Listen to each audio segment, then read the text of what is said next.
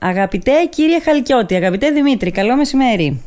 Αγαπητή Δέσποινα, αγαπητοί πολυπληθείς ακροατές του ραδιοφώνου στην, της αγαπημένης μου Λίμνου, να χαιρετήσω και εγώ, να ευχηθώ καλό φθινόπωρο. Είναι και, δεν ξέρω σε εσάς εδώ στην Αθήνα είναι φθινοπορεινός ο καιρός. Ναι, και εδώ, και, και εδώ να το ευχηθώ ίδιο. και καλή σχολική χρονιά έτσι, στην προσχολική αγωγή, στα όλα τα παιδάκια, τους μαθητές, στην Ναι. πρωτοβάθμια και στη δευτεροβάθμια εκπαίδευση που ελπίζω και εγώ και εύχομαι να κυλήσει ομαλά Ναι. όλα αυτά που ζούμε. Καταρχάς, έχουμε να σε δούμε πολύ καιρό, Δημήτρη. Νομίζω οφείλει ένα ταξίδι στη Λίμνο χάρη των α, παλιών Οφείλω πολλά στιγμών. ταξίδια, με πιέζει και η σύζυγός μου που λατρεύει τη Λίμνο, την έχω λατρέψει και εγώ, παρακολουθώ πάντα τις εξελιξεις έτσι, δεν έχει σημασία που έχω πολύ καιρό να έρθω Ναι. και θα το αποδείξω στη συνέχεια, Μμμ. έτσι, γιατί από τότε που γνωρίσαμε τη Λίμνο, όταν πολιτεύτηκα, τη λατρέψαμε και ως τόπο και ως κουλτούρα, τους ανθρώπους της κυρίως, ε, Ναι. είναι πάντα μέσα στην καρδιά μου και δεν το λέω, δεν έχω και ανάγκη να το πω, καταλάβει, μιλάω από καρδιάς πάντοτε Ναι. και αυτό που λέω είναι πολύ αληθινό. Ναι. Είναι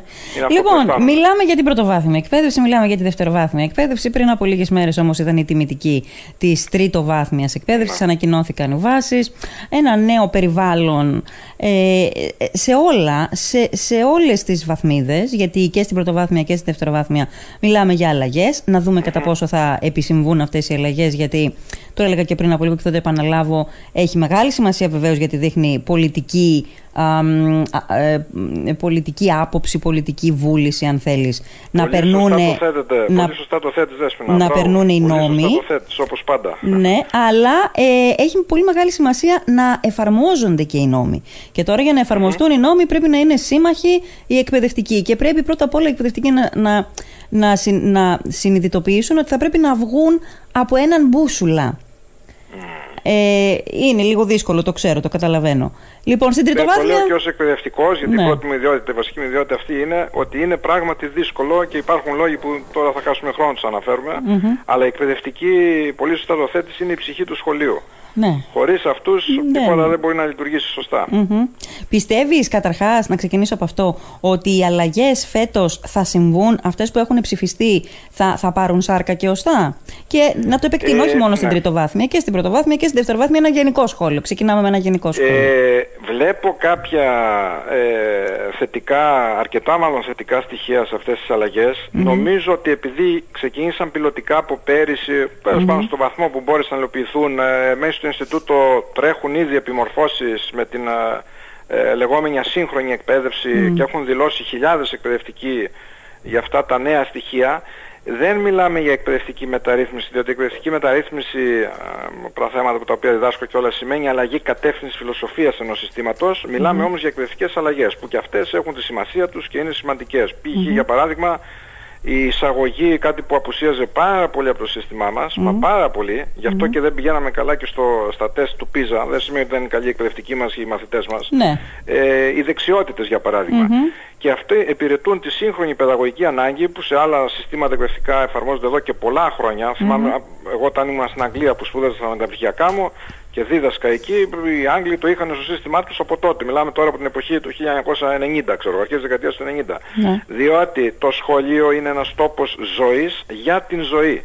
Οι μαθητές μας είναι ταυτόχρονα οι αυριανοί πολίτες. Άρα έχει υποχρέωση το σχολείο να προετοιμάσει ε, τους μαθητές για τις πραγματικές συνθήκες που θα αντιμετωπίσουν στη ζωή τους αύριο μεθαύριο. Δηλαδή να μάθουν να σκέφτονται, Ναι. να κρίνουν. Και Ναι. μου δίνεται ευκαιρία να πω, επειδή ακούμε ειδικά σε μεγάλες βαθμίδες, βλέπω και εγώ τα παιδιά μου που μεγαλώνουν τώρα που σπουδάζουν, ε, ακούς συνέχεια σ- στο Λύκειο για παράδειγμα ότι είναι βαρετό το σχολείο. Όταν αναλύσεις γιατί το λένε αυτό τα παιδιά; Ε, είπατε και εσείς πριν για το βιβλίο που δεν μπορούσε να συγκεντρωθεί, είπες Ναι, πριν Δέσποινα ναι. για την κόρη σου που είναι πολύ Ναι. λογικό αυτό που σημαίνει στην κόρη σου, έτσι. Γιατί τα παιδιά ζουν στην εποχή της εικόνας και στη λεγόμενη κοινωνία της γνώσης όπως λέμε, αυτή η τέταρτη βιομηχανική επανάσταση. Ναι. Το βασικό τους εργαλείο που έρχονται συνεχώς σε επαφή κάθε μέρα και πολλές ώρες, ίσως και περισσότερες ώρες από το σχολείο, έτσι είναι το ίντερνετ, τα gadgets, τα περίφημα, έτσι τα social media, αυτά πρέπει να ενταχθούν και ακόμα δεν έχουμε κάνει βήματα προς την κατεύθυνση, Ναι. ως μέσα διδασκαλίας. Ναι. Έτσι ώστε να, τα παιδιά και ευχάριστο να είναι το μάθημα, διότι έλεγε και ο, ο, ο περίφημος Κουντουράς, ο, από τη Λέσβο, ο μεγάλος αυτός παιδαγωγός πριν πολλά χρόνια, το σχολείο δεν πρέπει να είναι σοφό, το σχολείο πρέπει να είναι ε, τόπος ευτυχίας για τα παιδιά, να τα κάνει τα παιδιά ευτυχισμένα. Διότι η μάθηση επιτελείται μέσα από την κινητροδότηση και μέσα από τη χαρά. Για να μιλήσουμε και παιδαγωγικά πριν πούμε ναι, στο βάθμια εκπαίδευση. Ναι. Όταν λοιπόν έχει αυτό το εργαλείο, μαθαίνει πώς να κρίνει, πώς να μην την πατάει με τα fake news, πώς να μην παρασύρεται από το ηλεκτρονικό και να κάνει το μάθημα μέσα από εκεί. Εγώ να σκεφτείτε, να το απόγευμα τώρα μετά από τη συνέντευξη, κάνω ε, τηλεπιμόρφωση σε στελέχη εκπαίδευσης στο Εθνικό Κέντρο Δημόσιας Διοίκησης. Είμαι εδώ και 8 χρόνια εκεί, έτσι. Ναι. Και έχω εισαγάγει βιντεάκια από το YouTube. Μέσα στο PowerPoint που θα παρουσιάσω τα κύρια σημεία της συζήτησης και θα συζητήσω με τους εκπαιδευτικούς, γιατί εκπαιδευτικοί είναι, έτσι, ναι. και μεγάλης ναι. ηλικίας, ενήλικες κτλ. Τους έχω και δεν μπορείτε να φανταστείτε πόσο το χαίρονται, σαν μικρά παιδάκια κάνουν. Ακριβώς. Πόσο ευχάριστα περνάει η ώρα, αλλά κυρίως πόσο αποτελεσματική γίνεται η διδασκαλία. Γιατί, το... γιατί αγαπάς τη μάθηση με αυτόν τον τρόπο, γιατί δεν γίνεται αποστεωμένη η μάθηση με αποτέλεσμα να μην σου τραβάει καθόλου το ενδιαφέρον. Ε, Δημήτρη. Και, δε, ναι. Δέσποινα, να σου πω σε αυτό το σημείο, είχαμε μια συνάντηση πριν εγώ καιρό, γιατί συμμετέχω σε ένα μεγάλο ευρωπαϊκό πρόγραμμα που συμμετέχει το ΙΕΠ, ο φορέας που είμαι και συντονίζω από εκεί, ναι. την πλευρά της Ελλάδος, με άλλες 6-7 χώρες. Και είχαμε μια συνάντηση με τους top, ας το πούμε έτσι, στον τομέα της uh, πληροφορικής, μεγάλων εταιριών κτλ. Ναι. Και, και λέγαμε τι θέλετε εσείς να πάρετε ως αποτέλεσμα της εκπαιδευτικής διαδικασίας του εκπαιδευτικού γίγνεσθε και λέει δεν μας ενδιαφέρουν τόσο πολύ οι γνώσεις που θα αποκτήσουν μαθητές. Όλα αυτά οι εξετάσεις, οι εξετάσεις είναι ξεπερασμένα διότι οι γνώσεις ανανεώνονται στην εποχή μας με ένα ταχύτατο ρυθμό. Θέλουμε να τους κάνουμε να μάθουν να σκέφτονται. Και μάλιστα όταν συμμετέχω σε επιτροπές που κάνουμε συνεντεύξεις που και που για διάφορα στελέχη, για διάφορες θέσεις, αλλά θα κοιτάξω το βιογραφικό εννοείται, αλλά είναι βιογραφικά συνήθως πλούσια των υποψηφίων, εγώ ξέρετε τις ρωτάω. Ποιο ήταν το μεγαλύτερο πρόβλημα που είχατε στη ζωή και πώς το αντιμετωπίσατε. Πρέπει να μάθουν να σκέφτονται και να έχουν αυτό που λέμε κριτική σκέψη, το οποίο λείπει πάρα πολύ από τη χώρα μας για να μην επεκταθούμε τώρα σε άλλα φαινόμενα δεν ναι. είναι τώρα καλά. Ε, γίνομαι, νιώθω... Και, και, και ναι, γιατί ναι, ναι, ναι, υπάρχουν όλοι αυτοί. Ναι. Ε, νιώθω όλο το προηγούμενο διάστημα, υπάρχουν φορές πραγματικά που νιώθω μια τεράστια μοναξιά. Χαίρομαι που λέμε σχεδόν τα ίδια πράγματα με άλλα λόγια, Δημήτρη. Και χωρίς... Σε παρακολουθώ, Δέσποινα, είπα, εγώ παρακολουθώ τη Λίμνο κυρίως μέσα από το ιδιοσιογραφικό σου blog ναι. εκεί και τα λοιπά. Παρακολουθώ τις εξελίξεις και ναι. φυσικά με τους φίλους που έχω αποκτήσει και μιλάμε τακτικά. Ναι. Ε, θέλω πριν πάμε στα υπόλοιπα, μια και το ναι. ανέφερες και είναι πολύ σημαντικό, το θεωρώ πάρα πολύ σημαντικό. Σήμερα πήγα σε ένα σχολείο για να παρακολουθήσω τον αγιασμό. Και είδα τα παιδιά ως αν γαϊδούρια φορτωμένα με 29, 30 Αν μαθήματα. Είναι δυνατόν. Αν είναι δυνατόν. Στον 21ο αιώνα. Δηλαδή, άλλα σχολεία, άλλα σχολικά συστήματα, τα οποία. Δεν λέω, εγώ το εξήγησα πριν και στους ακροατές. Δεν λέω να μην γράφουμε. Γιατί η ελληνική ναι. γλώσσα είναι τέτοια που για να εμπεδοθεί θέλει να γράψεις, να περάσει από τη σκέψη στο, στο, στο, στο, χέρι και από το χέρι στο χαρτί και κάπως έτσι εμπεδώνεται. Αλλά είναι δυνατόν τα παιδιά να φορτώνονται κάθε μέρα τέτοιον όγκο βιβλίων, να κουβαλάνε ναι, στις πλάτες. Μα είχαμε κάποτε την πολιτική ε, η, η τσάντα στο σχολείο. Και δεν σου κρύβω ότι ήταν δικό μου σύνθημα. Εγώ το είχα επινοήσει πριν πολλά, με αρκετά χρόνια. Δεν ξέρω τι γίνεται αυτό. Έχει καταληφθεί αυτό το πρόγραμμα. Έχει καταληφθεί, αλλά και αυτό Δημήτρη μου ήταν μια Παρασκευή. Να, μόνο δεν έλυνε, δεν έλυνε το πρόβλημα αυτό. Το ξέρω, το ξέρω. Πολλοί όμως γονείς συνηθισμένοι από τα δικά τους χρόνια είχαν αντιδράσει, ξέρεις. Λέγαν τι γίνεται, άλλοι το διακομόδησαν κτλ. Ενώ η εμπέδωση πρέπει να γίνεται στο σχολείο. Πρέπει το παιδί στο σπίτι να χαρεί σαν παιδί, να, με τις παρέες του, να, να αναπτυχθεί η προσωπικότητά του. Αυτό που λέμε η δημιουργικότητά του. Δεν ναι. καλλιεργείται καθόλου η δημιουργικότητα στα σχολεία μας, για παράδειγμα. Ναι. Και είναι χαρακτηριστικό αυτό που είπε και, πριν από λίγο. Και κλείνω με αυτό για να μην ναι. κουράζω. Ε, ε, το ερώτημα στην εποχή μας και για τα επόμενα χρόνια που θα έρθουν είναι τι χρειάζεται, τι εξοπλισμό διανοητικό, ε, ψυχικό αν θες κτλ. χρειάζεται κάποιος που τελειώνει την βασική εκπαίδευση και αργότερα και την υπόλοιπη, γιατί σχεδόν όλοι σχεδόν σπουδάζουν, mm-hmm. ξέρω εγώ, είτε στα πανεπιστήμια είτε σε άλλες μορφές εκπαίδευσης κτλ. Mm-hmm. Ξέρεις ποιο είναι το τρίπτυχο; Ποιο; Γνώση. Mm-hmm. Έτσι, η όποια γνώση, η βασική. Mm-hmm. Εννοείται. Βασική γνώση που θα την πάρουν όλοι, για όνομα του Θεού. Ναι. Ιδέες και μετατροπή αυτών των δύο στοιχείων σε, σε... επιχειρηματικότητα. Μόνο αυτοί θα μπορούν να σταθούν στις απαιτήσεις. Όσοι δεν έχουν αυτό το τρίπτυχο, δυστυχώς θα ζουν ε, με άσχημες συνθήκες και στο περιθώριο ίσως της κοινωνίας και της οικονομίας. Έχεις δίκιο. Αυτό το τρίπτυχο πρέπει να διέπει και να χαρακτηρίζει όλη την μαθησιακή συγγνώμη, διδακτική μαθησιακή διαδικασία. Και αυτό το τρίπτυχο είναι πολύ μακριά από την ζώσα πραγματικότητα μέχρι τώρα, γιατί θα αναφερθώ στην πίζα που έλεγες πριν από λίγο. Κάθε, κάθε νομίζω χρόνο είναι που παίρνουμε τα αποτελέσματα. Νομίζω χρόνο, ναι. κάθε χρόνο είναι. Ναι, που παίρνουμε ναι. τα αποτελέσματα είναι απολύτως απογοητευτικά. Δηλαδή ναι, βγάζουμε πανεπιστημίου. Δεν έχουμε στο σύστημά μας αυτά που ναι, ζητάει το Βγάζουμε πανε, πανεπιστημιακούς. Δεν και έτσι. Γιατί όπου πάνε οι Έλληνες προκόβουν σε βέβαια, βέβαια. Άρα το σύστημα φταίει. Δεν γίνεται Ναι, δηλαδή βέβαια, να γιατί- παίρνεις να το δώσω ένα πτυχίο παράδειγμα σου να καταλάβουν και οι ακροατές και να μην πώς μπορείς μας να ακούνε. κάνεις μία αίτηση. Δεν γίνεται δηλαδή να μην ξέρεις, Ε, ας πούμε. μπράβο. Α, άκου, δέσποινα, άκου, Ναι. άκου. Καθαρά αυτό. Πάμε στη χημεία. Εγώ ήμουν σκράπας στη χημεία. Κακός, αλλά έτυχε να, να μην τα παίρνω, ας το πω εισαγωγικά. Προφανώς γιατί η μέθοδος διδασκαλίας τώρα που είμαι παιδαγωγός, η βασική μου ιδιότητα ήταν τελείως εκτός. Τέλος πάντων, να μην Ναι, μακρηγορώ. ναι, ναι. Ρωτά, λοιπόν, αν πάρεις ένα μαθητή, έτσι, ο οποίος είναι πάρα πολύ καλός στη χημεία και πάει να δώσει και πανελλήνιες αν θες. Ναι. Θα σου ανα... Και του πεις, πες μου τον τύπο του νερού, θα σου πει υδρογόνο 2 οξυγόνο. Οκ. Θα σου πει το χημικό δεσμό, τα αυτά. Εγώ σου λέω είμαι άσχετος. Αν το ρωτήσεις, ρωτάει η PISA, γιατί το νερό δεν καίγεται, δεν ξέρω να σου απαντήσει. Δεν ξέρω να σου απαντήσει. Έτσι. Ναι. Μμ. Δεν μπορεί να σκεφτεί ότι είναι η, η ένωση αυτή η χημική υδρογόνο διοξυγόνο κάτι που ήδη έχει καεί.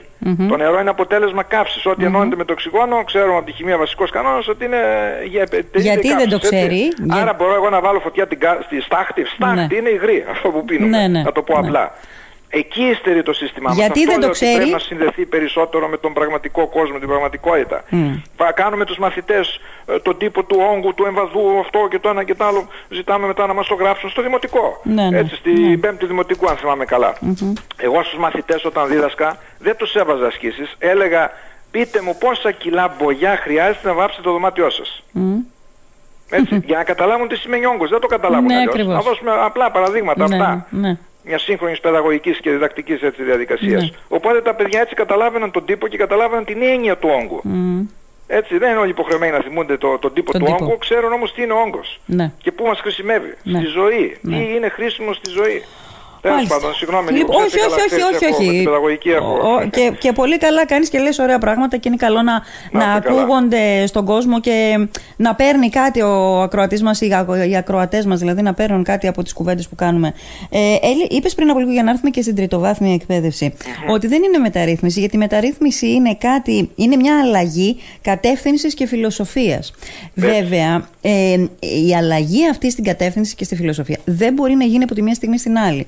Όχι. Γιατί θα είναι αποτυχημένη, είμαι Εννοείται. σίγουρη. Πρέπει να γίνει Θέλει σταδιακά. προετοιμασία καλή, θέλει οργάνωση, θέλει σχεδιασμό. Και δεν μπορεί να γίνει μόνο στην τριτοβάθμια. Από τον υπηαγωγή, από τον παιδικό πρέπει να γίνει η αλλαγή. Ναι, Υπάρχουν Επιχειρείται. ζητήματα που πρέπει να ξεκινήσει. Το νηπιαγωγείο στην Ελλάδα, από αυτά που προανέφερα, εφαρμόζει πάρα πολλά. Ίσως γιατί είναι η ηλικία αυτή, έχουμε, ε, καλά όλα μας τα σχολεία έχουν την αξία του προς Θεού, Ναι. αλλά εφαρμόζουν αυτό που λέμε, διαδραστική διδασκαλία, βιωματική διδασκαλία, συνεργα... συνεργατική διδασκαλία, ό,τι κάνουν επειδή τα παιδάκια είναι μικρά, είναι συνδυασμένα με την πραγματική ζωή, στην απλή τους μορφή εννοείται γιατί είναι στη μικρή ηλικία, το νηπιαγωγείο είναι πολύ μπροστά σε αυτά τα θέματα. Δηλαδή πρέπει να πάρουμε μεθόδους νηπιαγωγείου, να το πω απλουστευτικά, να τις μεταφέρουμε στο δημοτικό, στο γυμνάσιο και στο λύκειο. Έτσι.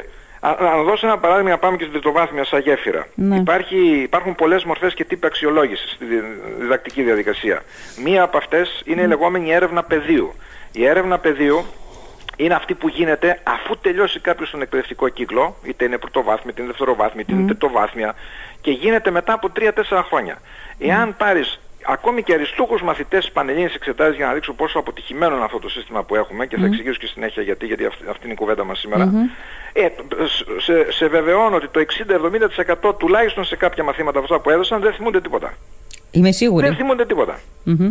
Υπάρχουν έρευνες που το λέω, δεν το λέω Ναι, τυχαία, ναι, το ναι, ξέρω τι ναι, γίνεται είμαι αυτό. σίγουρη, είμαι σίγουρη. Ε, ε, πού οφείλεται, εξήγησε, δώσε και την εξήγηση όμως. Η- Η εξήγηση είναι ότι έχουμε, λοιπόν, πάμε τώρα να πάμε στο τριτοβάθμια να δούμε και τις βάσεις και τα λοιπά, γιατί όλα να δούμε πρώτα τη μεγάλη εικόνα. Ναι. Υπάρχουν παγκοσμίως, τουλάχιστον στις δυτικές χώρες, τρία συστήματα πρόσβασης στην τριτοβάθμια εκπαίδευση. Όλες οι χώρες έχουν ένα σύστημα πρόσβασης στην τριτοβάθμια εκπαίδευση. Δεν μπορεί να γίνεται ούτε τυχαία, έτσι ούτε... Ούτε όπως αυθαίρετα, κατέχει ούτε, ο ε, καθένα. ναι. Υπάρχουν λοιπόν τα λεγόμενα κλειστά συστήματα. Αυτό το σύστημα έχουμε στη χώρα μας. Το έχουν και κάποιες άλλες, πολύ λίγες πια. Ε, το έχει η Νότιος Κορέα, το έχει η Ιαπωνία, παρόλο που είναι σε προηγμένη τεχνολογία λόγω κουλτούρας κυρίως και εμείς λόγω κουλτούρας το έχουμε. Τι σημαίνει κλειστό σύστημα; Ότι εγώ που θα σε δεχθώ ως φοιτητή δεν σου ζητάω να μου αποδείξεις από πριν αν αξίζει να είσαι φοιτητής μου ή όχι. Αυτό είναι το ανοιχτό σύστημα, θα πω ότι είναι ανοιχτό σύστημα. Αλλά τι κάνω; Αντί να σου βάλω ένα, ας το πούμε έτσι, ε, ε, κάποια κριτήρια που αν τα πληρείς μπαίνεις στο πανεπιστήμιο, σε αναγκάζω να σπρώξεις το διπλανό σου. Και ρωτώ λοιπόν, Μπήκα εγώ με τη βάση στην ιατρική Αθηνών πόσο πήγε φέτος 19.200. Αυτός που έπιασε 19 και έχουμε και ένα φαινόμενο διάβασα στην Αλεξανδρούπολη που ήταν τρεις ισοβαθμούντες ένα παιδί από την Κρήτη και έγινε κλήρωση γιατί αυτό προβλέπω νόμος. Τι ηλίθιο σύστημα. Τι προσπάθεια έκανε αυτό το παιδί, η οικογένειά του, τι κόπο κατέβαλε και δεν κληρώθηκε. Για να κρυθεί από την τύχη. Λοιπόν, ο άλλος δηλαδή που έπιασε ένα μόριο που δεν είναι ούτε μισός βαθμός ούτε τίποτα πιο κάτω δεν αξίζει να μπει στην ιατρική. Έτσι. άρα λοιπόν αυτά τα συστήματα εκ των πραγμάτων τι σου λένε, σπρώξε το διπλανό σου για να μπεις εσύ. Ναι. Έχει καταργήσει ήδη την ουσία της εκπαιδευτικής διαδικασίας. Ναι. Αυτά λοιπόν είναι τα κλειστά συστήματα που έχουμε στη χώρα μας. Έχει τα ανοιχτά όπου ε, για παράδειγμα σου λέει ότι έλα μέσα και θα μου αποδείξεις αν αξίζει να σπουδάσεις ή όχι. Έχουμε τέτοιο σύστημα στη χώρα μας. Με βάση την ισχύουσα νομοθεσία, το σύνταγμά μας κλπ. Ναι, έχουμε. Το πανεπιστήμιο στο οποίο διδάσκω. Το ελληνικό ανοιχτό πανεπιστήμιο είναι μια ολόκληρη φιλοσοφία αυτή η λεγόμενη ανοιχτή εκπαίδευση. Λέει με το απολυτήριο λυκείου και κακώς λοιπόν κα, ε, κατηγορούν τα κολέγια που δέχονται με απολυτήριο λυκείου κτλ. Το ανοιχτό πανεπιστήμιο, ένα δημόσιο, κρατικό, ελληνικό πανεπιστήμιο. Δέχεται μαθητές στα προπτυχιακά του προγράμματα, φοιτητές, με απολυτήριο λυκείου και τους δέχεται επειδή είναι τώρα και εξ αποστάσεως όλα με τηλεκπαίδευση, τους δέχεται όλους. Ναι. Άρα έχουμε ένα τέτοιο δείγμα. Και υπάρχει και ένας συνδυασμός, η μη κλειστά είναι στη ορολογία, όπως για παράδειγμα έχει η Ιταλία. Η Ιταλία σε σχολές υψηλής ζήτησης, τι σημαίνει αυτό, ότι αυτοί που ζητάνε να σπουδάσουν εκεί είναι πολύ περισσότεροι από τις προσφερόμενες θέσεις. Και εμείς εκεί, γι' αυτό πήγαμε σε αυτό το σύστημα, γιατί υπήρχε υψηλή ζήτηση για τη βάθμια εκπαίδευση, αλλά ήταν λίγες οι θέσεις και μόνο επί εποχής κάποιων κυβερνήσεων, τώρα μην πω και το κόμμα για να μην φανεί ότι αυτό κτλ. αυξήθηκαν πάρα πολύ οι θέσεις Ναι. στο αυτό και μπαίνουν όσο δέον περισσότεροι. Ναι. Στις υπόλοιπες σχολές η Ιταλία ζητάει μόνο απολυτήριο λυκείου. Το πέρασε ο γιος μου, ξέρεις όπως ξέρεις η Ναι. γυναίκα μου είναι Ιταλίδα Ναι, ναι. και ε, το ένα παιδί πήγε στο Ιταλικό σύστημα, το άλλο πήγε στα δύο. λοιπόν βέβαια έφτιασε αίμα για να πάρει το απολυτήριο, δεν είναι τόσο εύκολο στο λύκειό του, κάτι που δεν μου άρεσε πολύ, αλλά τέλος πάντων ε, μπήκε με το απολυτήριό του. Μάλιστα στο Πανεπιστήμιο της Ρόμπινς για να κάνει πληροφορική. Ναι. Δεν του ζήτησαν τίποτα άλλο. Ναι. Ούτε ιδιαίτερα πληρώσαμε, ούτε η οικογένειά μου υπέφερε με χρήματα κτλ. όπως υποφέρουν ελληνικές οικογένειες, έτσι για να πούν τα παιδιά τους. Άρα λοιπόν υπάρχουν πολλά συστήματα. Τώρα, αυτό που έγινε φέτος, είχαμε μια αλλαγή πράγματι, ήταν ένα πάρα πολύ θετικό βήμα ως προς τι. Χρόνια η ακαδημαϊκή, για πολλά χρόνια η ακαδημαϊκή κοινότητα, και είναι πολύ λογικό και συμβαίνει σε όλο τον κόσμο, ζητούσε να έχει λόγο στο πώς θα μπουν τα παιδιά στο πανεπιστήμιο. Και το Υπουργείο, και μπράβο το, έτσι, εγώ ξέρεις πολιτικά δεν είμαι σε αυτό το χώρο, έδωσε την ε, δυνατότητα, την δικαιοδοσία και αρμοδιότητα όπως λέμε στο Πανεπιστήμιο να καθορίσει αυτές τις βάσεις και τα λοιπά με, τα, ε, με τους συντελεστές στάθμισης και στα μαθήματα, σε κάποια με μαθήματα την βασικά ΕΒΕ, και με τα την λοιπά. ελάχιστη βάση ελάχιστη βάση εισαγωγής. εισαγωγής, το ΕΕΒ Και, υπήρχε. πολλοί, και, πολλοί, και πολλά πανεπιστήμια και πολλοί ακαδημαϊκοί ετσίστοι πέρασαν κάτω από τη βάση. Πε- Έβαλαν Άκου τον πύχη τώρα να ψηλά δεις. και Πολύ πέρασαν σωστά. από κάτω. Ναι. Τι έχουμε τώρα εδώ; Έχουμε καταρχάς το πρώτο θέμα το οποίο είναι ότι εφαρμόστηκε πρώτη φορά. Το δεύτερο θέμα που χαρακτηρίζει τα ελληνικά δημόσια πανεπιστήμια επειδή είναι δημόσια και υπάρχει μονιμότητα και πάντοτε υπήρχαν φοιτητές κτλ. κτλ. είναι ότι δεν έχουν την έγνοια όπως κάνουν τα ιδιωτικά για παράδειγμα που Ναι. ενδιαφέρονται να έχουν κέρδη αλλά δεν μας ενδιαφέρουν αυτά, εμάς μας ενδιαφέρει το δημόσιο πανεπιστήμιο Ναι. να δουν και ποιες είναι οι ανάγκες της αγορας Μμμ. να κάνουν μια εκτίμηση. Μμμ. Ε, η ρίστο εμπαρόδο ότι λόγω υπογεννητικότητας οι υποψήφοι κάθε χρόνο θα μειώνονται. Ναι. Έτσι. Το τρίτο λοιπόν είναι ο περίφημος σχεδιασμός, ο οποίος δεν υπάρχει και παρακολούθησα και την, α, διάβασα μάλλον τη συνέντευξη της α, α, Πριτάνεως, Πριτάνισσας την αισθημα, τέλος πάντων, της κυρίας Βιτζιλάκη, η Ναι. οποία πολύ καλά έθεσε κάποια ζητήματα, τι έγινε στο μαθηματικό της ΣΑΜΟ για να έρθουμε στα δικά μας στο Πανεπιστήμιο Αιγαίου, στο θέμα της περιβαλλοντικής σχολής που δεν πιάστηκαν, ε, μπήκαν ελάχιστοι αλλά εγώ είδα την συνολική ζήτηση στη χώρα είχαν 350 θέσεις για σπουδές ε, περιβάλλοντος και οι αιτήσεις ήταν μόνο 135. Πρέπει- Είναι ένα άλλο θέμα που εκεί δεν φταίει το Πανεπιστήμιο, δεν υπήρξε ζήτηση. Ναι. Και να πάμε στη Λίμνο έτσι με τους ελάχιστους ε, εισαχθέντες στη σχολή εκεί. Ναι. Όπου και θυμάμαι εδώ, γιατί σου είπα παρακολουθώ τα της Λίμνο, δεν τα αφήνω, ε, η Περιφερειακή Σύμβουλος κυρία Τούφου από το 2018 είχε επισημάνει και είχε κρούσει τον κόδωνα του κινδύνου όταν δημιουργήθηκαν και μετατράπηκαν κάποια ΤΕΗ που έγιναν ΑΕΗ σε παρεμφερείς σχολές με αυτή της Λίμνο Ναι. και προφανώς εγώ όταν είμαι η οικογένειά ε, ζει Είναι σε στην μια- Αθήνα. Ο- Μακριά από την Ελλάδα δεν με συμφέρει να στείλω το παιδί μου στη, Στη Λίμνο, Λίμνο, να έχει ναι. έξοδα κτλ, κτλ. Θα πάω εκεί που είναι πιο κοντά, εκεί που είναι πιο φθηνά, Ναι. με αποτέλεσμα να μην υπάρξει ζήτηση και αυτό είναι ένα πρόβλημα που θα ίσως χειροτερέψει. Ναι. Εγώ τώρα ποια ήταν η λύση; ή αυτό που συνηθίζουν να λέμε οι Έλληνες αν ήμουν υπουργός κτλ. Δύο πράγματα θα πω.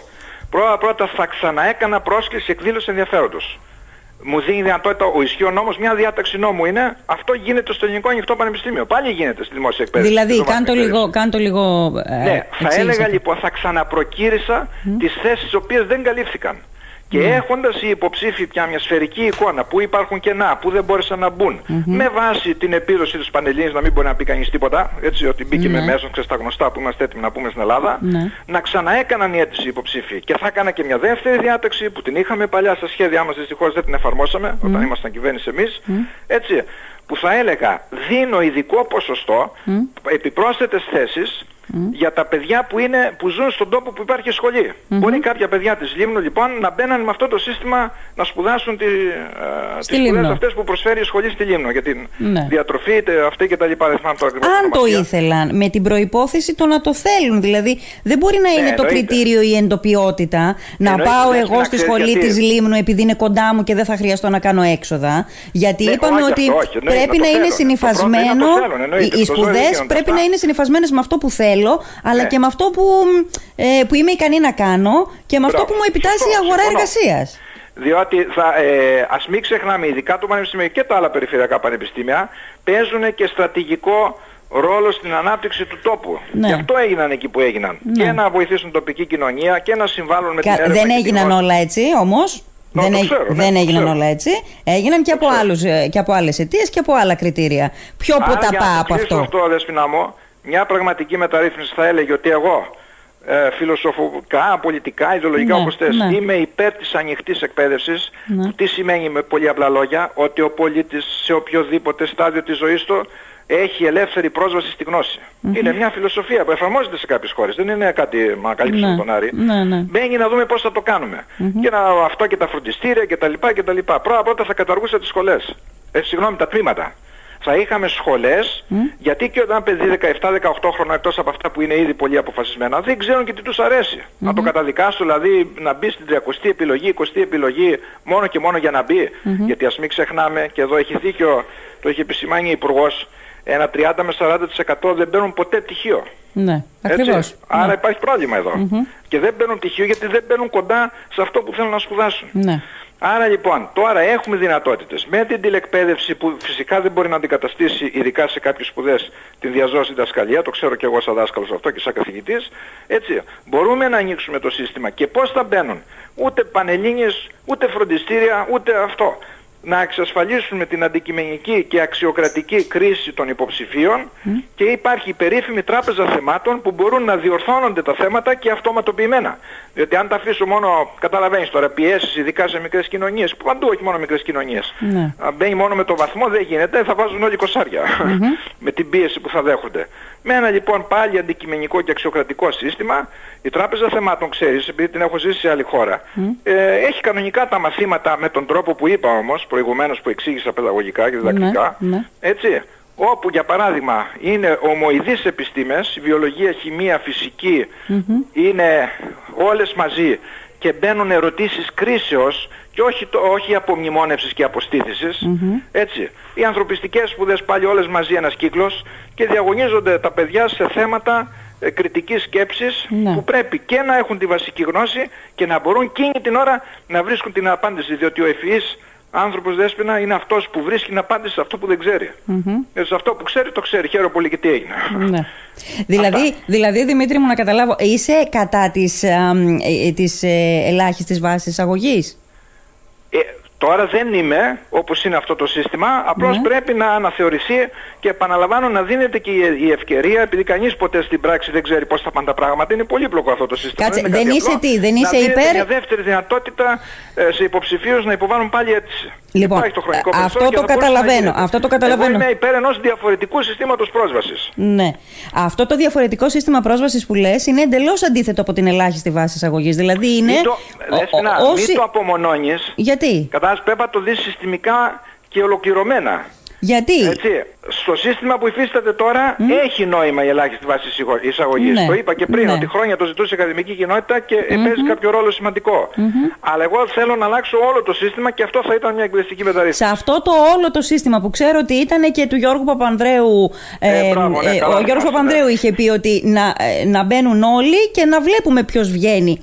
Αλλά Αυτό το ε, δέσποινα ήταν, είχε ανακοινωθεί στο ΖΑΠ. Ήμουν ειδικός Ναι, γραμματέας ναι. του Υπουργείου, είχα δουλέψει στην ομάδα και αυτό το θυμάμαι. Και ο Ναι. Αρσένης πήγε να το κάνει μετά ε, σχεδόν το ίδιο. Το Εθνικό Απολυτήριο καταρχάς θα περνόταν, ε, θα- το Λύκειο θα έπαβε να είναι προθάλαμος πρόσβασης στο Πανεπιστήμιο γιατί αυτό είναι τώρα. Αυτό έχει καταντήσει το Λύκειο.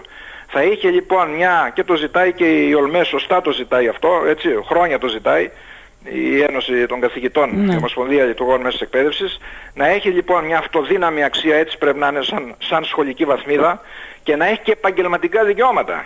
Τους δίνεις και επαγγελματικά δικαιώματα. Δεν είναι απλώς ένα πολιτήριο λυκείο. Και με την άλλη διαδικασία που σου είπα, να ε, γίνεται η επιλογή. Καταρχάς υπάρχουν σχολές που οι υποψήφιοι, ακόμη και σήμερα που μιλάμε, και το είδαμε τώρα με τα αποτελέσματα, και Ναι. κάθε χρόνο φαίνεται, είναι λιγότεροι από τις θέσεις. ναι. Απλώς τώρα παραφάνηκε αυτό το φαινόμενο. Αυτοί Ναι. γιατί να δίνουν εξετάσεις και να υπόκειται σε αυτή τη διαδικασία; Μμ. Θα μπορούσαν όπως κάνει η Ιταλία που είπε προηγουμένως να πηγαίνουν άμεσα στο πανεπιστήμιο. Και εκεί μέσα να αποδείξουν αν μπορούν να σπουδάσουν ή όχι. Γιατί πρέπει να μάθουν και οι πολίτες να έχουν την ευθύνη τη δικιά τους για την πορεία στη ζωή τους. Ναι. Δεν τα καθορίζω Ε, όλα το σύστημα. Εγώ θέλω δεν να είναι. βάλω δύο παραμέτρους. Θα καταλαβαίνω ότι δεν Ναι. μιλάω για το. Δεν θα μιλήσω για, το, για εκείνο το σύστημα που για σένα είναι ιδεατό και που περιέγραψες τώρα πριν Ναι. από λίγο. Μιλάω για αυτό που ισχύει τώρα και μία λογική. Με βάση Ναι. μία λογική. Δηλαδή, έχουμε τους, α, τις εκπαιδευτικές κοινότητες, τα εκπαιδευτικά ιδρύματα που και εσύ είπες πριν από λίγο, ότι Ναι. χρόνια έλεγαν ότι δώστε μας μια, ένα αυτεξούσιο ρε παιδί μου, να Ναι. ορίζουμε εμείς πώς, πόσους μπορούμε να δεχτούμε Ναι, ναι, ναι. ώστε να εγγυόμαστε το, το ποιοτικό μας έργο στο κομμάτι της, α, της εκπαιδευτικής Σωστά. διαδικασίας.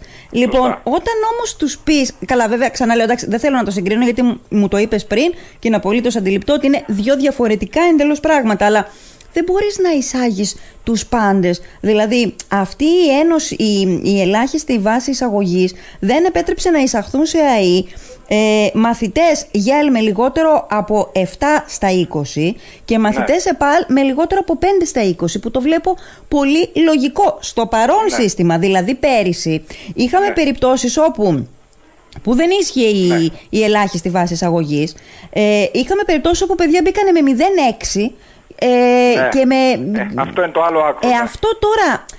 Α, αυτό τώρα δεν είναι. Δηλαδή, πώς να σου πω, δεν είναι υπερβολή από την αρνητική πλευρά; Δέσποινα, και μετά θα πού- σε ρωτήσω το, εξ- θα Ναι. σε ρωτήσω το εξής. Μμ. Είναι δυνατόν να δίνω, να διαγωνίζομαι, γιατί περί διαγωνισμού πρόκειται, στα ίδια μαθήματα που θ- απαιτούνται, το δίνω τώρα έτσι πρόχειρο το παράδειγμα έτσι, Ναι. για να μπεις στην ιατρική σχολή και να μπεις και στην ανθοκομική. Εγώ λοιπόν που θέλω να πάω ανθοκομική, γιατί να διαγωνιστώ στα ίδια μαθήματα, το λέω έτσι λίγο χοντρά. Ναι. Εκεί θα πάρω 0,6 Μμμ. και 0,7. Γιατί δεν Ναι. είμαι για ιατρική. Ναι. Θα μου δίνει το δικαίωμα το σύστημα να βάλω όλες τις σχολές εκεί πέρα και σου λέει «Α, άμα πιάσω και αν γίνει και αν κτλ. κτλ. Δηλαδή ο, βα- η επίδοση είναι ένα αποτέλεσμα συσχετισμού πολλών παραμέτρων. Το πώς η προσπάθεια έκανα, το τι θέλω να σπουδάσω, το πόσο καλός είμαι σε αυτό που κάνω κτλ. κτλ. Αυτό το μαζικό, το ομοιόμορφο είναι ξεπερασμένο. Ναι. Και τώρα που συζητάμε βλέπεις ξεγινώνονται όλες οι πλευρές του. Ναι. Πρέπει να αλλάξει ο τρόπος διαδικασίας. Αλλά να εξασφαλίσουμε ότι θα είναι αντικειμενικός και πραγματικά αξιοκρατικός. Γιατί τώρα δεν είναι αξιοκρατικός Δέσποινα. Ναι. Κάποιος ας πούμε, που μπορεί και πληρώνει πολύ περισσότερο ιδιαίτερα για το παιδί του, είναι πιθανό, πιθανό δεν λέω ότι θα συμβεί σίγουρα, να πάει και πολύ καλύτερα στις επιδόσεις. Καλά, υπάρχουν πολλές περιπτώσεις όπου έχει καταρριφθεί αυτό. Δεν είναι μύθος Ναι, μεν. αλλά δεν είναι ο κανόνας, αλλά ε. δεν, ναι, εντάξει, οκ. Ε, σκέφτομαι και το δικό σου σύστημα, έτσι όπως το όχι δικό σου, αυτό Ναι. που πολλές φορές εσείς ε, και με τον Γιώργο Παπανδρέου και με τον α, Παύλο Γερουλάνο, νομίζω έχετε Ναι, ναι. ε, έτσι, θέσει στο δημόσιο διάλογο. Αλλά Ναι. αυτό δε, θα ήταν ιδανικό να συμβεί σε μια κοινωνία όπου συνέβαιναν προηγούμενα άλλα πράγματα. Δηλαδή αυτό που συμβαίνει σε πολλές χώρες όπως το περιέγραψες κι εσύ. Φαντάζομαι ότι έχει προηγηθεί μια υποχρεωτική εκπαίδευση η οποία ήταν πολύ πιο σωστά δομημένη με αξιολογήσεις και κόντρα αξιολογήσεις για να φτάσεις στο τέλος της. Έτσι δεν είναι; Γιατί τώρα Α, εμείς το εδώ... συσχετίζεις δηλαδή με την προγενέστερη παιδεία. Εννοείται ότι αν Βέβαια. πας σε ένα τέτοιο σύστημα θα γίνουν και όλα αυτά που προανέφερα ακροθυγώς στην εισαγωγή μου στην πρωτοβάθμια και δευτεροβάθμια. Αλλιώς δεν μπορείς να, Δηλαδή, εμείς εδώ τώρα έχουμε ένα σύστημα όπου Ναι. δεν ελέγχεται από πουθενά, δεν αξιολογείται από πουθενά. Όλη η πρωτοβάθμια, όλη η δευτεροβάθμια εκπαίδευση δεν αξιολογείται. Αν Ναι, είχαμε με είναι το αυτό παρόν ένα έλλειμμα σύστημα. Που τώρα με τον καινούριο νόμο πιστεύω σιγά Ναι. σιγά θα αρχίσει να καλύπτεται. Αλλά Δέσποινα θα επιμείνω σε αυτό.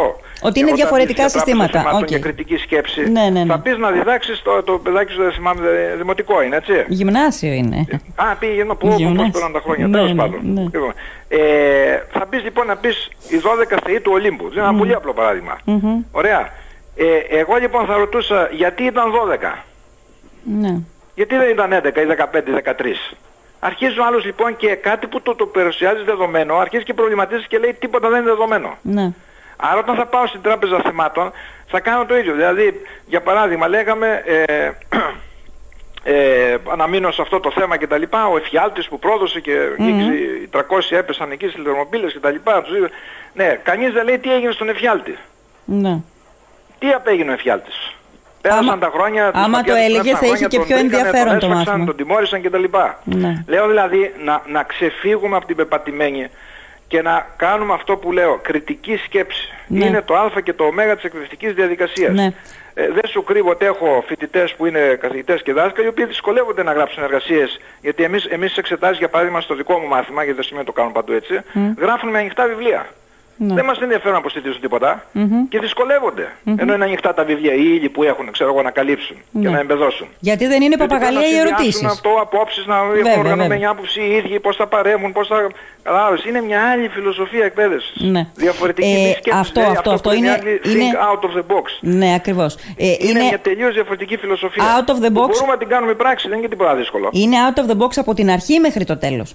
Δηλαδή, άμα Έτσι. πας να τα συνδυάσεις όλα αυτά, θα βρεθείς κάπου που είναι, που είναι ένα αποτέλεσμα ουτοπικό, ε, α- α- πραγματοποιήσιμο, ας πούμε. Έτσι όπως εξελίσσεται αυτό το σύστημα. Γιατί τώρα, είπα και πριν από λίγο, ότι Ναι. θες να κάνεις μια μεταρρύθμιση, θες να κάνεις μια αλλαγή, πες το όπω θέλεις. Δεν Ναι. μπορείς να, να την κάνεις στη μία χρονιά. Πρέπει να έχεις ένα εύρος Ναι. χρόνου μπροστά σου για να μπορείς να, α- να ξεδιπλώσεις και να αναπτύξεις το σύστημα που έχεις στο μυαλό σου. Όλο Ναι. αυτό που συμβαίνει τώρα, πού πάει να καταλήξει, πού θέλει να καταλήξει και κυρίως πού μπορεί να καταλήξει; Κοίταξε, νομίζω, βέβαια δεν έχω δικαίωμα αυτό, πρέπει να το πει η ίδια η πολιτική ηγεσία. Α, από ό,τι θυμάμαι, κοίταξε τώρα, υπάρχει και κάτι να το πούμε και αυτό. Υπάρχει ο, η διεθνής αξιολόγηση των πανεπιστημίων, όλου Ναι, του κόσμου. ναι. Έτσι. Εκεί λοιπόν χρησιμοποιούν κάποιους δείκτες, δείκτες διδακτικού έργου, έρευνας κτλ. κτλ. Ένας από τους δείκτες είναι ο χρόνος σπουδών των φοιτητών. Εμφανίζεται λοιπόν η Ελλάδα να πέφτει πάρα πολλές θέσεις γιατί έχει τους αιώνιους φοιτητές. Ακριβώς. Αυτό που είπαμε πριν, ο 30-40% δεν. Λένε κάποιοι, οι οποίοι είναι και άσχετοι βεβαίως, μα και τι πειράζει, αφού δεν φοιτούν δεν ε, ε, Επιβαρύνουν. φέρουν κάποιο κόστος και Ναι. δαπάνες περισσότερες στα πανεπιστημιακά ιδρύματα, γιατί υπάρχουν κάποιοι που έχουν ανάγκη, είτε γιατί δουλεύουν, είτε, είτε, είτε, είτε. Λοιπόν, ε, αυτός λοιπόν τι κάνουν οι γραμματείες κάθε φορά, έτσι και οι σπουδαικοί αυτών των τμήματων πανεπιστημίων κτλ. αναγκάζονται και κάθε φορά γράφουν όλα τα ονόματα. Και πρέπει να του περνάνε στους καταλόγους όλα τα ονόματα που είναι των εγγεγραμμένων φοιτητών. Ξέρεις τι κόστος έχει αυτό, Ναι. τι χρόνος απαιτείται, πόσο προσωπικό χρειάζεται, άρα έχει και πραγματικό κόστος στα πανεπιστήμια μας. Ναι. Έρχεται λοιπόν τώρα αυτό το σύστημα προφανώς, αυτό που σου είπα ότι 30 με 40% δεν τελειώνουν ποτέ, Ναι. να μειώσει αυτό το ποσοστό των φοιτητών. Έχει μια λογική εσωτερική δηλαδή, μια συνοχή όπως θα λέγαμε. Ναι. Αλλά αυτό τώρα πώς να το προετοιμάσεις; Τι να κάνεις να προετοιμάσεις; Κάτσε Δεν όμως, ξέρεις τι ο θα σου κάνει στόχος στην δεν πράξη. μπορεί να Τώρα είναι φανεί μόνο και πιστεύω αυτός. θα γίνουν διορθωτικές κινήσεις. Δεν μπορεί να είναι μόνο αυτός ο στόχος. Εγώ καταλαβαίνω ότι είναι μεγάλο πρόβλημα οι αιώνιοι φοιτητές. Δηλαδή, η Ελλάδα είναι Ναι. πρώτη στην Ευρώπη σε φοιτητές Μπράβο. και τελευταία σε ρυθμό αποφύτησης. Είναι νομίζω Μπράβο, 9,5%. αυτό ακριβώς. Πολύ σωστά. Ενώ μ, ο ευρωπαϊκός όρος είναι 24-25%. Κάπου εκεί ο Μπαίνουν, μέσος όρος, ναι. μπαίνουν, αλλά δεν βγαίνουν. Όμως, Ναι. ο στόχος μιας μεταρρύθμισης δεν μπορεί να είναι αυτός μόνο, να ξεφύγουμε από τους αιώνιους φοιτητές. Είναι μία παράμετρος που πήγε να αντιμετωπίσει Ναι. αυτό το σύστημα. Ναι. Μία παράμετρος, επαναλαμβάνω. Αλλά αυτά θα σας πει περισσότερο αν μπορείς να μιλήσεις με Ναι. την πολιτική ηγεσία. Δεν είναι Επίσης, σωστό να- ε, επίσης, θεωρώ εγώ στο υπάρχον σύστημα, δεν θέλω να τα μπλέκουμε Ναι. τώρα, αυτό που είπαμε, που περιέγραψες πριν από λίγο, Ναι. γιατί είναι πραγματικά δύο εντελώς διαφορετικά πράγματα. Ε, Ναι. Στο υπάρχον σύστημα το θεωρώ πάρα πολύ λογικό. Ε, δεν έγινε σωστά από πολλούς, το καταλαβαίνω, να πει η εκπαιδευτική κοινότητα, να πει η πανεπιστημιακή, η ακαδημαϊκή κοινότητα ότι εγώ θέλω τόσους. Για να κάνω το μάθημά μου ποιοτικό, θέλω τόσους φοιτητές. Οπότε Ναι. δεν συνεπάγεται νομίζω πάντα, τουλάχιστον έτσι λένε οι ακαδημαϊκοί, μία απτώση στον αριθμό των φοιτητών. Δεν συνεπάγεται πάντα de facto ότι ε, με μεσοπρόθεσμα ας πούμε, η σχολή, το τμήμα θα κλείσει. Ναι. Τι λες εσύ, ποια είναι η γνώμη σου; Ε, αυτό είναι συζητήσιμο. Καταρχάς να πούμε, το ερώτημα είναι ποιος κάνει σχεδιασμό αναγκών ανθρώπινου δυναμικού. Το Πανεπιστήμιο σαφώς και έχει την άποψή του και αυτό που είπες είναι ένας, α, μια σημαντική παράμετρος, μια σημαντική μεταβλητή του προβλήματος, αλλά το Πανεπιστήμιο δεν έχει σφαιρική εικόνα για τις ανάγκες της οικονομίας μιας χώρας. Ναι. Έτσι, αυτό το έχει η πολιτική ηγεσία. Ναι, αν υποτίθεται σωστά. ότι κάνει σχεδιασμό σοβαρό. Ναι, ναι. Ξεκινάς από εκεί λοιπόν και λες, εγώ θέλω ποιο είναι το ακαθάριστο χωριών προϊόν, αυτό. Ποιος είναι ο πρωτογενής τομέας, ο δευτερογενής, ο τριτογενής. Μάλιστα. Ποιες είναι οι εξελίξεις διεθνώς, μάλιστα. Άρα εγώ χρειάζομαι ένα ανθρώπινο δυναμικό περίπου, έτσι ποτέ δεν μπορείς να Ναι, σε ακριβείς, ναι, ποτέ. ναι. Και πάντα η ζωή σ- συνήθως σε Σε ρίχνει διαφεύγει. έξω, ναι, ναι. Και από εκεί λες ποιες θέσεις χρειάζομαι Μα- εγώ μέσα από σπουδές να καλύψω. Εννοείται, μα δεν λέω μόνο, δεν μιλάω μόνο για την, ε, για την ακαδημαϊκή κοινότητα, μιλάω σε συνεργασία η ακαδημαϊκή κοινότητα με την πολιτεία. Μα Ναι, είπαμε ναι, πριν ναι. ότι πρέπει να έχουμε ένα τρίπτυχο στο μυαλό μας, που το Βεβαίως. τελευταίο κομμάτι του τρίπτυχου είναι ότι πώς όλο αυτό μετουσιώνεται σε επιχειρηματικότητα. Που εδώ στην Ελλάδα λες ακόμα επιχειρηματικότητα και σε κοιτάνε με μισό μάτι. Ναι, ναι, ναι, ναι, ναι, ναι. Επίσης, ε, εγώ το ξαναλέω, δεν το θεωρώ, δεν το θεωρώ λάθος. Ε, φορτώναμε τα ελληνικά πανεπιστήμια γιατί; Για να χτυπήσουμε την πλάτη, η πολιτική, την πλάτη των, ε, των πολιτών. Έβαλε το παιδί σου στο πανεπιστήμιο. Δεν σε νοιάζει από εκεί και πέρα Ναι, ναι, πώς ναι, το ναι. έβγαλες. Σωστό και αυτό, Αν σωστό, το βέβαια. έβγαλες, τι προοπτικές έχει έξω στην αγορά εργασίας, τίποτα δεν σε ένοιαζε. Βοβά, Σε- σωστό, σωστό. Σωστό και Λοιπόν, αυτό, πολύ από σωστό. την άλλη, Δημήτρη μου, θέλω να σου πω το εξής. Έχει κάποιες Κάποιες παθογένειες η ελληνική τριτοβάθμια εκπαίδευση που στα συστήματα τα οποία ανέφερες πριν Ναι. από λίγο νομίζω ότι ούτε, ούτε στους εφιάλτες τους δεν το βλέπουν. Δηλαδή θυμάμαι, θυμάμαι χαρακτηριστικά από τα, από, τα, από τα εκατοντάδες παραδείγματα που μπορώ να σου πω τον Ιούνιο του 2015 ε, ε, είχε πάει να μιλήσει, νομίζω ήταν ο πρόεδρος του Συμβουλίου του Πολυτεχνείου της Κρήτης, μαζί με την Άννα Διαμαντοπούλου, πρώην Υπουργό Παιδείας, Ναι. ε, μ, ως μέλος μιας πρωτοβουλίας σε ένα πανεπισ- στο Πανεπιστήμιο Πολυτεχνείο της Κρήτης. Ναι. Ε, δεν το συζητάμε να γινόταν αυτή η συνάντηση και αυτή η ομιλία και αυτή η μερίδα στους χώρους του Ιδρύματος, έτσι; Ε, παρόλο που η εκδήλωση έχει οργανωθεί στο Πνευματικό Κέντρο Χανίων, παρόλο που δεν αφέθηκε να γίνει μέσα στο Πολυτεχνείο, Ναι, το θυμάμαι. ναι. ε, υπήρξε περίπτωση όπου τραμπούκοι, α, ακροαριστερών θες, ακροδεξιών Ναι, ναι, ναι. θες, ό,τι, ό,τι θες πες, ε, πήγαν και ακύρωσαν την ομιλία. Και λέω Ναι, τώρα, ναι. αυτό πώς μπορεί να συνάδει με, ένα, με έναν ρόλο αλλιώς του πανεπιστημίου, του ελληνικού πανεπιστημίου που στο έχουμε στο μυαλό μας; Πρέπει να, κα- να καταπολεμήσει άλλες παθογένειες η ελληνική τριτοβάθμια εκπαίδευση που άλλες χώρες δεν τις απασχολούν, είναι υπαρξιακά ζητήματα που έχουν επιληθεί. Ξεκινάει από άλλη βάση η τριτοβάθμια Ναι. εκπαίδευση. Ναι, είναι, είναι ζητήματα αυτά σοβαρά, ε, χρειάζονται αντιμετώπιση. Βέβαια δεν είναι ο κανόνας αυτός, ευτυχώς, ε, έτσι στην Ποια; ακαδημαϊκή μας κοινότητα, για όνομα του Θεού. Ποια μην το δεν είναι ο συνανασμένοι, κανόνας; αλλά Είναι κάποια περιστατικά τα οποία είναι θλιβερά και ε, καμιά φορά, εντάξει γίνονται και σε κάποιες άλλες χώρες, μην νομίζω ότι δεν γίνονται, ότι μόνο στην Ελλάδα γίνονται. Έτσι, μην, α, Στην, ε, αυτό. στην ένταση και Αλλά στο δεν είναι εύρος αυτό που το μείζον γίνονται, ζήτημα, Δέσποινα, που δεν είναι γίνονται αυτό το στην ζήτημα. Ελλάδα. Ε, Δημήτρη μου, ο Ρουβίκονας μέσα σε πανεπιστήμιο πραγματικά δεν ξέρω αν υπά- υπάρχει σε, σε άλλη χώρα. Να έχει στέκει και να κάνει πόρτα ο Ρουβίκονας, δεν ξέρω, Ναι, δεν το καλά. έχω... δε- Ήταν παρατραβηγμένο και απαράδεκτο έτσι. ναι, απαράδεκτο που καταδικαστέο. αφέθηκε. Απαράδεκτο που αφέθηκε. Ε, λοιπόν, μο- νομίζω μπορούμε να συζητάμε πάρα πολύ ώρα, Ω, ώρες καλά. ολόκληρες για το αγαπημένο σου αντικείμενο. Τώρα όμως θέλω λίγο πριν να κλείσουμε να σε πάω σε ένα άλλο αγαπημένο αντικείμενο. Με ευνηδιάζεις. τώρα να σε ρωτήσω, είσαι ακόμα κοινάλ; Γιατί τι ερωτήσεις είναι αυτές; ανήκω στο χώρο, ανήκω στο χώρο, ναι. Άμα είναι δυσάρεστες Απλώς οι δεν είμαι ερωτήσεις, πια έτσι ενεργός θα έλεγα. άμα είναι δυσάρεστες οι ερωτήσεις είναι πετυχημένες, να ξέρεις. είσαι ακόμα κοινάλ, για πες μου. Ανήκω στο χώρο. Ανήκεις στον Ευρύτερα. ευρύτερο χώρο. Ωραία. Ναι. Ε, άρα έχεις λόγο και θέλω ένα σχόλιο για τις Παρακολουθώ τις εκλογές. εξελίξεις. Για τις εκλογές Απλώς που θα δεν, γίνουν. α, Είμαι τόσο όπως ήμουν παλιά. όταν Ενεργός. γνωρίσατε, τέλος πάντων. Ενεργός. Τι λες, ε, θα ξεφύγει το, το κοινάλ ή Πασόκ, κάποιοι υποψήφοι λένε ότι θα το επιστρέψουν στο, στην παλιά του ορολογία. Ε, από το 6,1, από το 6,5, 6,3% που δίνουν οι δημοσκοπήσεις. Θα απαντήσω ιστορικά. Για πάντα ιστορικά. σε λίγο αρχίζω και μάθημα στο πανεπιστήμιο και πρέπει να συνδεθώ ναι, με την ναι, ναι, ναι, ναι, ναι. Για, βες. Για βες. Ξέρουμε ή στην Ελλάδα ή στον δυτικό κόσμο, έτσι μιλάμε πάντα για την αστική έμεση αντιπροσωπευτική δημοκρατία. Κανένα μεγάλο κόμμα που έγινε μικρό και ξανά έγινε μεγάλο; Mm. Χαίρετε. Αυτό; καλά. Εγώ στα, αγγλικά. Εγώ τα αγγλικά, στα αγγλικά κόμματα που ξέρω τουλάχιστον, ε, ναι. τέτοια σκαμπανεβάσματα δεν έχουν τα αγγλικά κόμματα. Δηλαδή δεν με, μεταμορφώνονται, μετουσιώνονται, αλλά τέτοια καθίζηση δεν την ξέρω εγώ. Ε, είναι μεγάλη συζήτηση. Δεν υπάρχει. Δεν, δεν, δεν υπάρχει. υπάρχει. Πράγματι, μπορεί, ε, όταν ζούσα στην Αγγλία, εγώ ήμουνα και γραμμένος στο Labour Party. Mm. Ε, είχα γνωρίσει και από κοντά τον Τόνι Μπλερ μάλιστα. Είχαμε ένα, το ευρωπαϊκό ε, τμήμα εκπροσωπώντας το Πασόκ τότε και δημογραμματέας του Οργανωτικού Μεγάλης Βρετανίας. Ε, εκεί οι Άγγλοι για παράδειγμα όταν είναι δυστερεσμένοι με το κόμμα τους δεν αλλάζουν κόμμα. Γι' αυτό και δεν πέφτουν ποτέ. Η Αγγλία είναι ειδική περίπτωση γιατί έχει και το αρχαιότερο κοινοβούλιο έτσι, στον ναι, κόσμο. Ναι, ναι. Ε, απλώς δεν πάνε να ψηφίσουν το κόμμα τους. Και έτσι πέφτουν τα ποσοστά του. Αλλά δεν φεύγουν από το χώρο τους ποτέ. Ναι.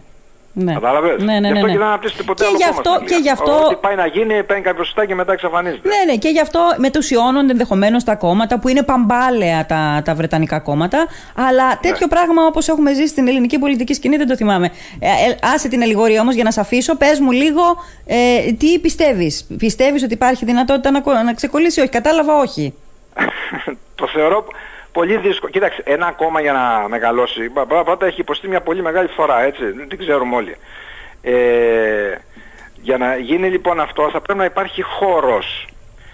Θεωρώ ότι υπάρχει χώρος. Δεν έχει καταληφθεί πλήρως. Ποιος είναι αυτός ο χώρος; Όχι μόνο εκείνοι οι οποίοι έχουν πάει στο ΣΥΡΙΖΑ και να πούμε και εδώ και ένα άλλο για την πολιτική ψυχολογία. Εγώ πια χρησιμοποιώ πολλά εργαλεία πολιτικής ψυχολογίας για να λύσω τις εξελίξεις και όχι τα τυπικά πολιτικά εργαλεία που ξέρουμε τέλος πάντων mm-hmm. όσοι έχουν πολιτική παιδεία.